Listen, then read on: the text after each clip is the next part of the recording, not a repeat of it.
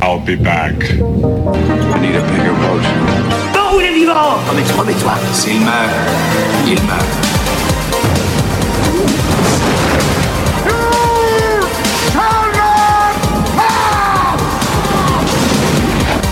I have come here to chew bubblegum and kick ass. Yippee pauvre con. Eh salut tout le monde, c'est Cinexpendables, le podcast qui démonte le cinéma une marre de sang à la fois, en live à Podren, est-ce que vous allez bien? Moi c'est Marvin, sur Twitter c'est Movie Mechanics, je suis avec euh, mon ami Nico et qui est Etriam, comment ça va? Bien et vous? Ça a l'air d'aller. C'est génial.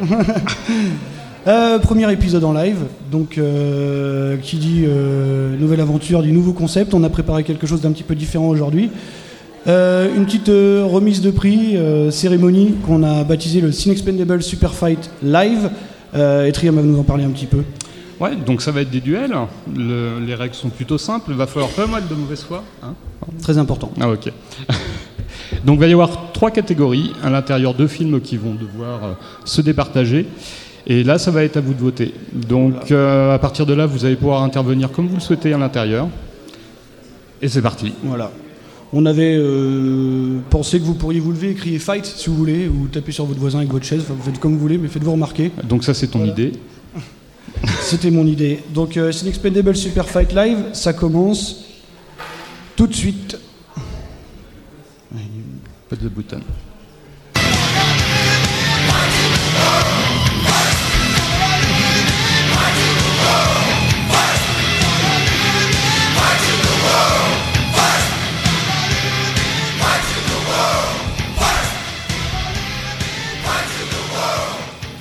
Et donc, on est parti. Première catégorie, euh, petit indice rapide. Meurs, pourriture communiste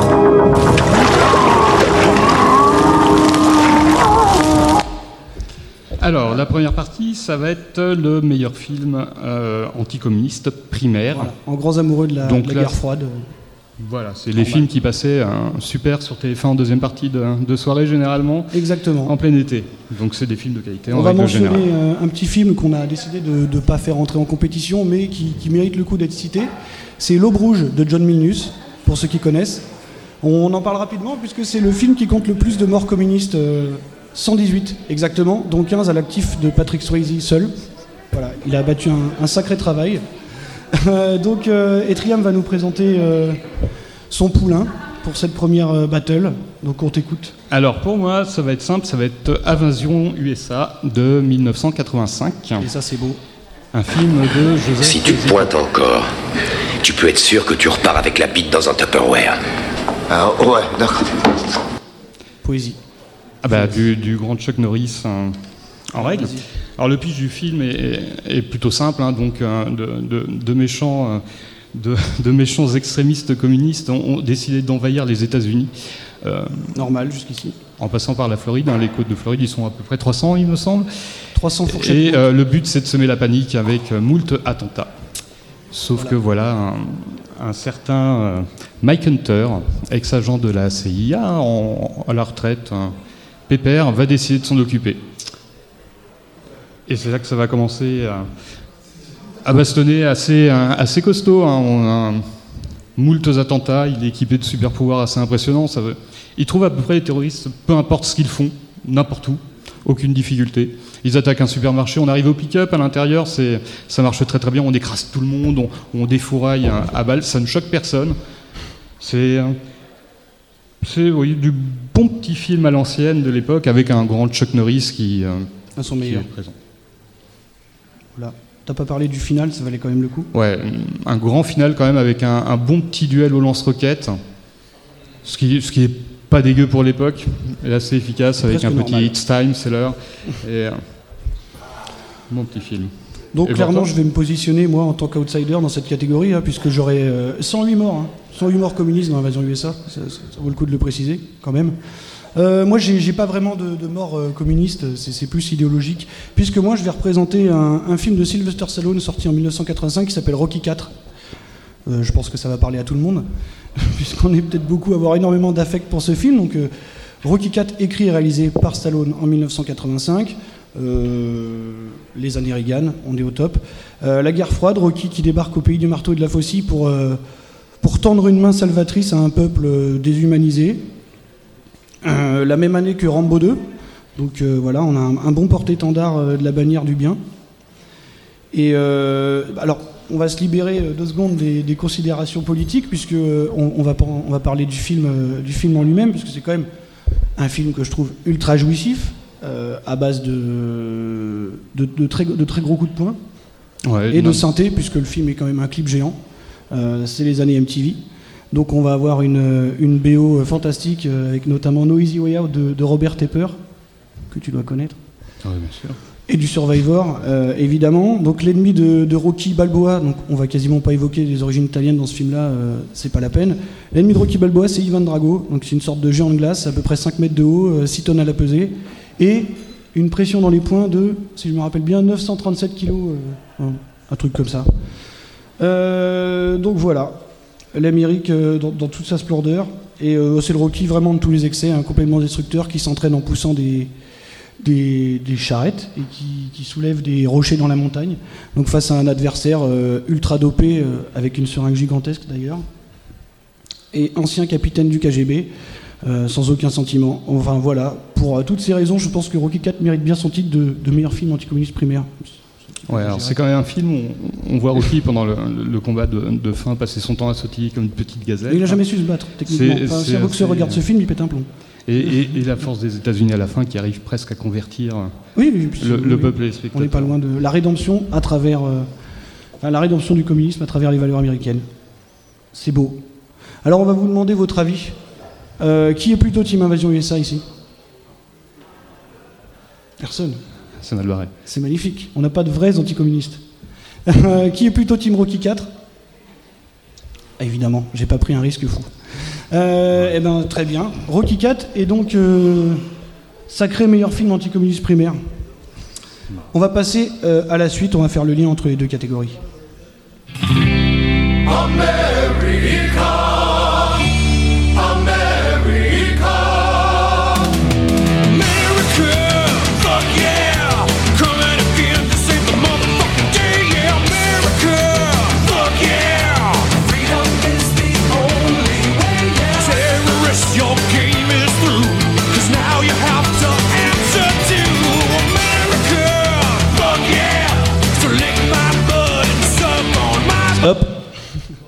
Voilà, donc euh, on va passer à une deuxième catégorie euh, assez gratinée.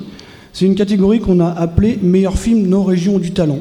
C'est-à-dire que c'est le meilleur film réalisé par un Français aux États-Unis. Comment exporter son savoir-faire, la fuite des cerveaux. Euh, on a pensé un moment parler du choc des titans de Louis de Terrier, puis on s'est dit que ce serait peut-être pas une bonne idée. donc on va passer tout de suite au combat. Et encore une fois, t'as as du très lourd, je crois. Oui, bah, faut croire que non. Alors moi j'ai un, j'ai un super film de 2004, donc Catwoman. Ah, Euh, donc Catwoman. un- voilà, un film de, de Pitoff. Généré, euh, réalisateur de Vidoc. C'est vient de le préciser. et créateur des effets spéciaux d'un autre film qu'on verra après, qui est, qui est très très bien. Donc c'est avec Holberry, Sharon Stone et Lambert Wilson. Donc là, ils ont quitté un petit peu la, la mythologie du personnage habituel hein, de Céline Kyle. Euh, là, on va suivre Patience Phillips, qui travaille dans un grand groupe euh, plus ou moins cosmétique, euh, et qui un jour, travaillant toujours en retard, va devoir ramener des papiers et tomber sur une discussion sur laquelle elle n'aurait pas dû tomber. Du coup, elle va se Moi, faire traquer, elle va à mon siège. mourir et se faire réanimer par de la laine de chat. Euh, On est conférer des pouvoirs euh, extraordinaires, il faut bien le des dire. pouvoirs incroyables. ouais. Ouais, ouais. Euh, on est à la grande époque de, de l'arrivée du, du Spider-Man, de Sam Raimi, de, de Blade et tout ça, et donc on commence à bon être... film. Hein De plutôt bons films. Oui, incroyable, surtout Blade. Ah, ah, Puis un film de qualité. pas de bagarre. Donc là, on est quand même dans un film plutôt nerveux au niveau de la caméra. Ça, ça bouge très très très vite. C'est, pour moi, c'est presque difficilement suivable par moment. Euh, on est sur un, un- un beau film de mélange de, de mythologie entière, euh, ancienne, pardon, euh, d'apologie de la femme et d'apologie des chats. Moi, je pense que c'est un film qui me peut parler qu'au chat. Alors du principe d'aimer l'herbe à chat, les, les, les, C'est les un film presque naturaliste en fait, qui, prend- qui utilise une approche presque réaliste, hein, puisque les pouvoirs qui seront conférés à Catwoman, c'est bien évidemment dormir au panier ou fumer de l'herbe à chat. Ce qui, ce Voilà, qui ce qui est ce qui quand même totalement formidable comme pouvoir. plutôt, Ça, ça nous change un peu des Marvel C'est habituels. naturaliste, ça parle, c'est un film fait par des chats pour des chats, je pense. Ouais, pas loin, ouais. Mm, exactement, Ouais, ouais. ouais. Avec, euh, avec une grande méchante, euh, méchante, euh, Oh. jouée par Sharon Stone. Après le reste. Est-ce que c'était défendable ça vraiment? Euh, c'est assez difficile à défendre. La plupart des scènes sont quand même assez particulières. hein. Le petit choc de fesses par le véhicule euh, font partie des scènes comme ça qui sont un petit peu. C'est euh, l'esthétique. Mais après, c'est un parti pris et euh, est-ce le plus mauvais film de super-héros de l'époque? Je répondrai pas. Ah, Il est pas incroyable. Il, avait le mérite d'y aller. On a un personnage féminin fort hein, pour une fois, euh, avec des goûts vestimentaires certes un petit peu particuliers. Euh, mais on est quand même sur quelque chose de, franchement formidable, on va pas se mentir. De toute façon, moi je me suis pas fait de cadeau puisque face à Catwoman, euh, j'ai vraiment euh, quelque chose de compliqué. Alors moi je vais parler d'un film de Jean-Marie Poiré, réalisé en 2001, ça parle peut-être à quelqu'un. C'est un auto-remake et c'est un film qui s'appelle Les Visiteurs en Amérique. Quand on parlait de fuite des cerveaux, là vraiment, Ça a fuité. Là, là, là, ça a vraiment fuité, ouais. C'était très compliqué. Euh, quand les Américains veulent pas doubler un film en français, il faut leur faire un, c'est tout simple. Donc on peut mettre nos acteurs, nos grands acteurs en, en l'occurrence. Juste revenir sur la jeunesse du projet, parce que ça me semble intéressant. Euh, ce qui s'est passé, c'est que le, le- la jeunesse du remake, l'idée du remake, c'était une idée de John Hughes. Donc John Hughes, euh, réalisateur de Breakfast Club ou euh, Ferris Bueller, entre autres, qui un jour a vu les visiteurs donc, de Jean-Marie Poiré dans l'avion, et en descendant de l'avion, a eu la magnifique idée d'appeler Gaumont pour leur demander les droits immédiatement. Donc je ne sais pas dans quelle, euh, dans quelle euh, compagnie aérienne ils, ils volent, mais ça a l'air d'être vraiment, la- vraiment la teuf, quoi. Donc, euh, ce qui, et donc le scénario aurait été écrit donc, par Jean-Marie Poiré, euh, Christian Clavier, John Hughes et Chris Columbus. Donc Chris Columbus, réalisateur de, entre autres, L'homme bicentenaire, donc on navigue vraiment de chef-d'œuvre en chef-d'œuvre. Et donc on aura droit à une fabuleuse réécriture avec un casting réinventé. Euh, par exemple, Marianne Chazelle est remplacée par Tara Reid. Je vous laisserai juger si, si on y gagne au change ou pas. Euh, c'est un film extrêmement dynamique parce qu'il faut savoir que Jean-Marie Poiré est en plein dans sa période stimulant, euh, divers et variés. Donc on a un nombre de plans dans le film qui est assez incroyable. Ceux qui connaissent un peu sa filmo connaissent certainement Les Anges Gardiens. Oui, j'en vois qui lève la tête là. Donc euh, oui, donc c'est un petit peu dans le dans le même délire. Euh, il fallait trouver une justification pour euh, pour renvoyer des euh, pour renvoyer quelqu'un dans un pays, donc les États-Unis, où la, féo- la fé- la féodalité n'aurait manifestement pas existé. Donc on a trouvé une petite histoire à base de pierres dans un château anglais. Enfin, je vous laisserai revoir le film et y prendre du plaisir, si possible. Et je citerai juste la meilleure punchline du film, donc qui est utilisée à l'excès, puisqu'on on a un petit peu mis de côté le fameux euh, OK, je le fais pas très bien, vous m'en voudrez pas. On a remplacé ça par euh, Je m'appelle André le Pâté, je te pisse dessus. Voilà. J'ai pas exactement compté combien de fois c'est utilisé, mais, mais, mais de très nombreuses fois. Je, je peux malheureusement pas en faire beaucoup plus aujourd'hui. Donc, euh, qui, qui est plutôt Team Catwoman? C'est pas possible ça. Mais si. On a une team euh. Les Visiteurs en Amérique quand même ou pas? Ah, je pense que je gagne. Je pense que je gagne. C'est étonnant parce que c'est quand même le, le premier et le dernier film en plus de clavier aux États-Unis. C'est Oui, bah, c'est un petit peu saboté sa carrière. Ça, ça- ça peut se comprendre, ça peut se comprendre. Euh, on va donc passer euh, à la catégorie reine de la journée, celle que tout le monde attend, ou pas. Euh, donc, euh, bah, tu- je te laisse annoncer. Ouais, donc ça va être la meilleure adaptation de jeu de combat sous cocaïne. On pouvait pas faire autrement. Donc, On, on a failli parler or Alive. ouais. Je sais pas si quelqu'un a vu Dead or Alive.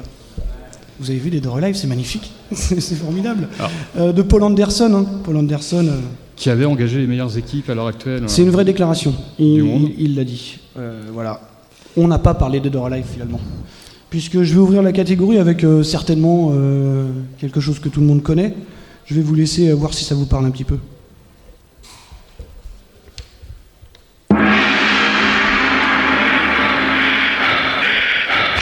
Choose your destiny. Flawless victory. Choose your destiny. Flawless victory.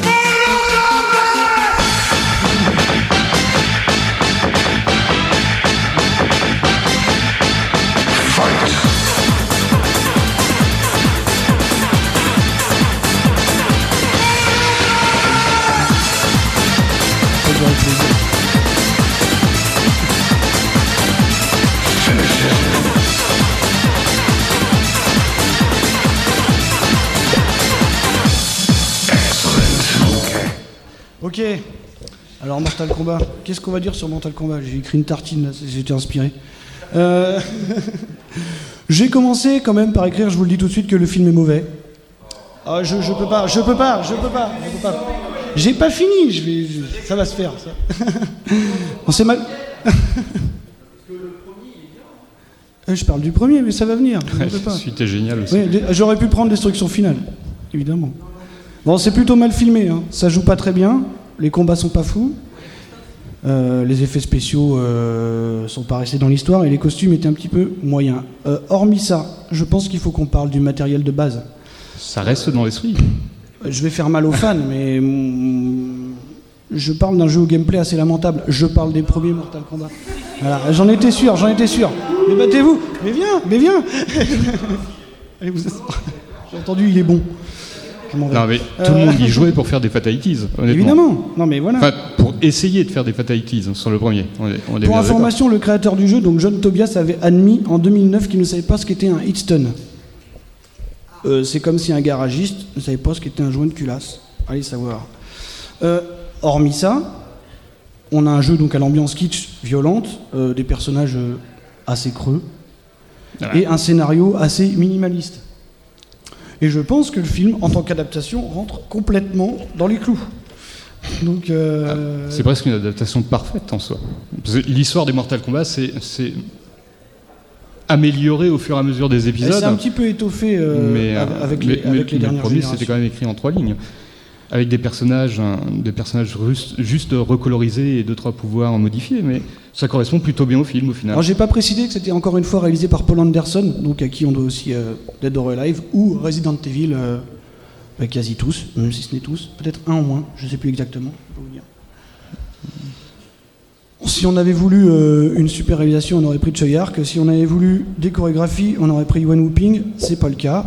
On a un casting euh, assez euh, fluctuant. On se rappelle tous du rire de Christophe Lambert, qui est resté dans l'histoire, puisque je sais pas si vous avez vu le dernier trailer français en date du Mortal Kombat 11, euh, qui reprend le thème du film et Christophe Botox, Christophe Lambert, parce que c'est assez, c'est assez impressionnant. Faudrait que vous alliez voir la vidéo, c'est quelque chose de terrible.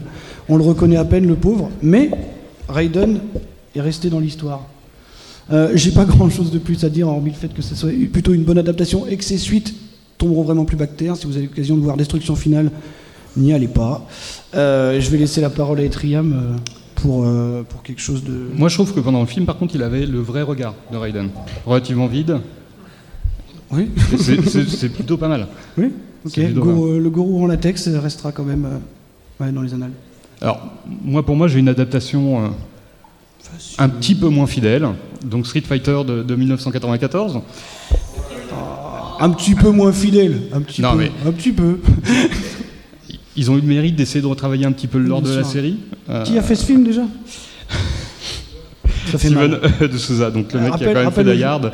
Qui a écrit autres, Die Hard, Commando ou le flic de Beverly Hills 3, je crois. Alors, à sa décharge, il voulait, soi-disant, il voulait pas faire un film, euh, juste un film d'arts martiaux. Il voulait. euh, Il voulait faire un James Bond-like, Voilà, selon ses un- dires. Bravo. et et- et c'est excessivement bien réussi. ouais, c'est bien, c'est bien. Un vrai film, d'e- un vrai film d'espionnage. Un bateau furtif dans le film. Ça, c'est mais il a un l'espionnage. bateau furtif. Mais c'était la mode à cette époque-là. euh, on avait, Exactement. je- alors je me rappelle plus du nom de la série, mais avec Hulk Hogan qui en avait un et qui se baladait comme ça. Ah. Voilà, ça c'est nickel. Et, et c'était dans l'air du temps. Alors certes, les personnages ne sont plus vraiment identiques. On a un Dalsim qui est devenu euh, scientifique. Docteur Dalsim. On a un Tio qui fait, euh, je sais pas, 1m75, quelque chose comme ça. Je me rappelle pas de Tioc dans le film. J'en ai aucun souvenir. Et pourtant, il est là. Euh, certainement. Il, il est formidable. Euh, On a décidé de mettre Guile en personnage principal aussi, hein. faut bien le rappeler. Euh, D'une grande présence. On, on sent qu'il était très période très au cocaïne tournage. fois 1000 pour Jean-Claude Van Damme. Je, c'est, c'est sa pire période, honnêtement. Il y a un discours à un moment, là, avant, avant le départ euh, vers la base de Bison. C'est, c'est à voir, c'est pété de toc, c'est un truc de dingue. Non, mais il- fait presque un putsch au sein de l'armée pour pouvoir aller se, se- se battre Un contre autoputsch. Bison, hein, donc, euh, donc contre un rôle Julia qui, Le film qui aura qui achevé aura sa carrière quand même. Il était Euh, peut-être pas en forme, mais je suis pas sûr que ça ait aidé son processus de guérison quand même. Ah oui. Son le espèce- maquillage se voit. Sa petite scène de réanimation, euh, de power-up sont assez incroyables. Dedans, on sent qu'il il met, il met tout ce qu'il a. Ah, il donne tout ce qu'il a, ouais. Voilà, après, le film a un autre avantage, c'est qu'il a eu le bon goût de ne pas faire une suite directe, contrairement à Mortal Kombat. Ah, oui, mais c'était pas possible. Bon, il a eu un jeu vidéo. Il a eu un jeu vidéo. La même, quasiment de la même qualité Ouais, que Mortal ouais, Kombat premier du quasi nom. FMV, euh, oui, oui, oui, oui, c'est ça. À l'époque, c'est quand Ah oui, même- c'était un Mortal Kombat-like quelque part. ouais. Ouais, c'est ça. Ouais. On pouvait incarner que Guile dans le mode histoire, je me rappelle très bien. Mais parce que c'était très bien. Euh, T'as autre chose à rajouter? Moi, je suis pas convaincu. Pas spécialement. Si on a peut-être, euh, pour l'époque, un des Russes les plus sympathiques avec Zangief, Oui, c'est quand même. Il faut, il faut le, il plutôt faut le cool. Bon, Zangief était un mec plutôt sympa, ouais, bon, qui soulevait des portes de 2 tonnes. Voilà, ils- l'ont rendu un petit peu benet malheureusement, mais il était vraiment cool à l'époque. Ouais, C'était le bon gros Zangief. On avait envie d'embrasser ouais, ouais, un soviétique après. Ryu qui euh, était joué par Barry Rodman, qui a également joué dans Catwoman. hein, Donc c'est quand même. carrière. Mm. Ce, ce mec a choisi toute sa carrière Un arc de faisait, carrière assez terrible. et qui nous jouait un, un magnifique Ryu. C'est vrai. Voilà. On a une Deux tentative d'Adoken pour les fans vers la fin du film. Ouais. Et à la fin, une magnifique pause, bien kitsch et bien Sentai, hein, euh, pour, achever, pour achever le film, qui, Exactement. qui était plutôt. Que je vais en VHS, c'est que j'ai dû voir 60 fois étant gamin. Oui, parce qu'à l'époque, à l'époque, on avait avec ça comme matériel, et c'était bien. Ouais, ouais, c'est sûr. C'était, enfin, on avait des bons souvenirs. Bon, alors je vais te poser Moins la maintenant. Je vais poser la question, mais est-ce qu'il y, a une team Street Fighter ici? Non, mais c'est. voilà. C'est pas possible. non, c'est pas Non, possible. Mortal Kombat, le problème, c'est que t'as la musique, quoi. Ouais, c'est vrai. Je devrais Et presque la majorité des gens préfèrent presque la musique au film, voire. euh, La BO fait partie d'un ensemble. Oui, oui. Euh, ouais. est-ce qu'il y a une, y a team Mortal Kombat Ah, ça- Grand Chelem. Grand Chelem, j'annonce Grand Chelem. Ouais, ouais. Voilà. C'est tout. Que des films. que des films magnifiques. Euh, on a été beaucoup plus court que prévu en fait. Euh, Énormément plus court que prévu. On a tellement coupé le timing qu'on arrive à la fin. En tout cas, c'est tout pour nous. Euh, on remercie. Ouais. Ouais. Ouais, ouais, ouais, tu peux venir. On a le temps du coup. hein. On a le temps. Bah, bien sûr. Oui, bien sûr.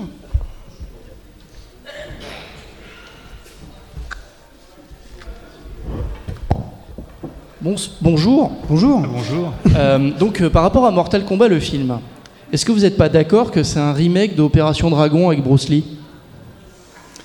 Euh, Parce que c'est le même scénario. Oui. C'est une équipe de combattants internationaux qui vient se battre sur une île. En tout cas, ça, ça peut, euh, ça partage le, le concept de, on va faire un film d'arts martiaux pour plaire aux Américains. Oui, tout à Opération fait. Dragon, c'était le Opération cas. Dragon, c'est carrément C'était, le cas, oui. Oui, complètement. Mais c'est pas celui-là où il y a Chuck Norris. euh, Il y a un grand black. Il y a Karim Ouais, c'est Karim Abdul-Jabbar. Ouais. Et euh, voilà, donc euh, moi j'aimais beaucoup Opération Dragon Moi quand j'étais petit. moi aussi, qui compte d'ailleurs une BO euh, super. Voilà, et, et, euh, de, euh, de Lalo Schifrin, ouais, tout à fait. Ouais. Et euh, quand j'ai vu Mortal Kombat, j'ai fait mais Mais oui. mais c'est Opération Dragon Mais oui. avec des super pouvoirs. J'avais jamais pensé à ça. Ouais. C'est terrible. Voilà. Mais, euh, Alors que Street Fighter, on est d'accord que c'est un film de merde. Ah bah complètement. Mais il doit rien à personne. Non, il doit absolument rien à personne. Si, je crois qu'il doit beaucoup à tout le monde en même temps. Il doit... Quand tu l'as vu, hein, c'est. Il faut savoir buteurs. Street Fighter, Ça, c'est Steven ça, de Souza n'aura plus rien réalisé, je crois. C'est c'est du temps. qu'il s'en est tenu à l'écriture de scénario. C'est du temps qu'on ne retrouvera jamais. Exactement. eh ben merci. Est-ce que quelqu'un C'est d'autre vrai. avait une question? Personne? Très bien. Eh ben on va remercier euh, toute Ouais. l'équipe de Bad Geek, toute l'organisation, la technique, le public, parce que vous êtes là. C'est super. Quand même. Et C'est tout pour nous. On vous laisse quand même sur une jolie BO. Oui. Et puis à la prochaine, on se retrouve euh, ben, tout à l'heure. Oui. Au prochain.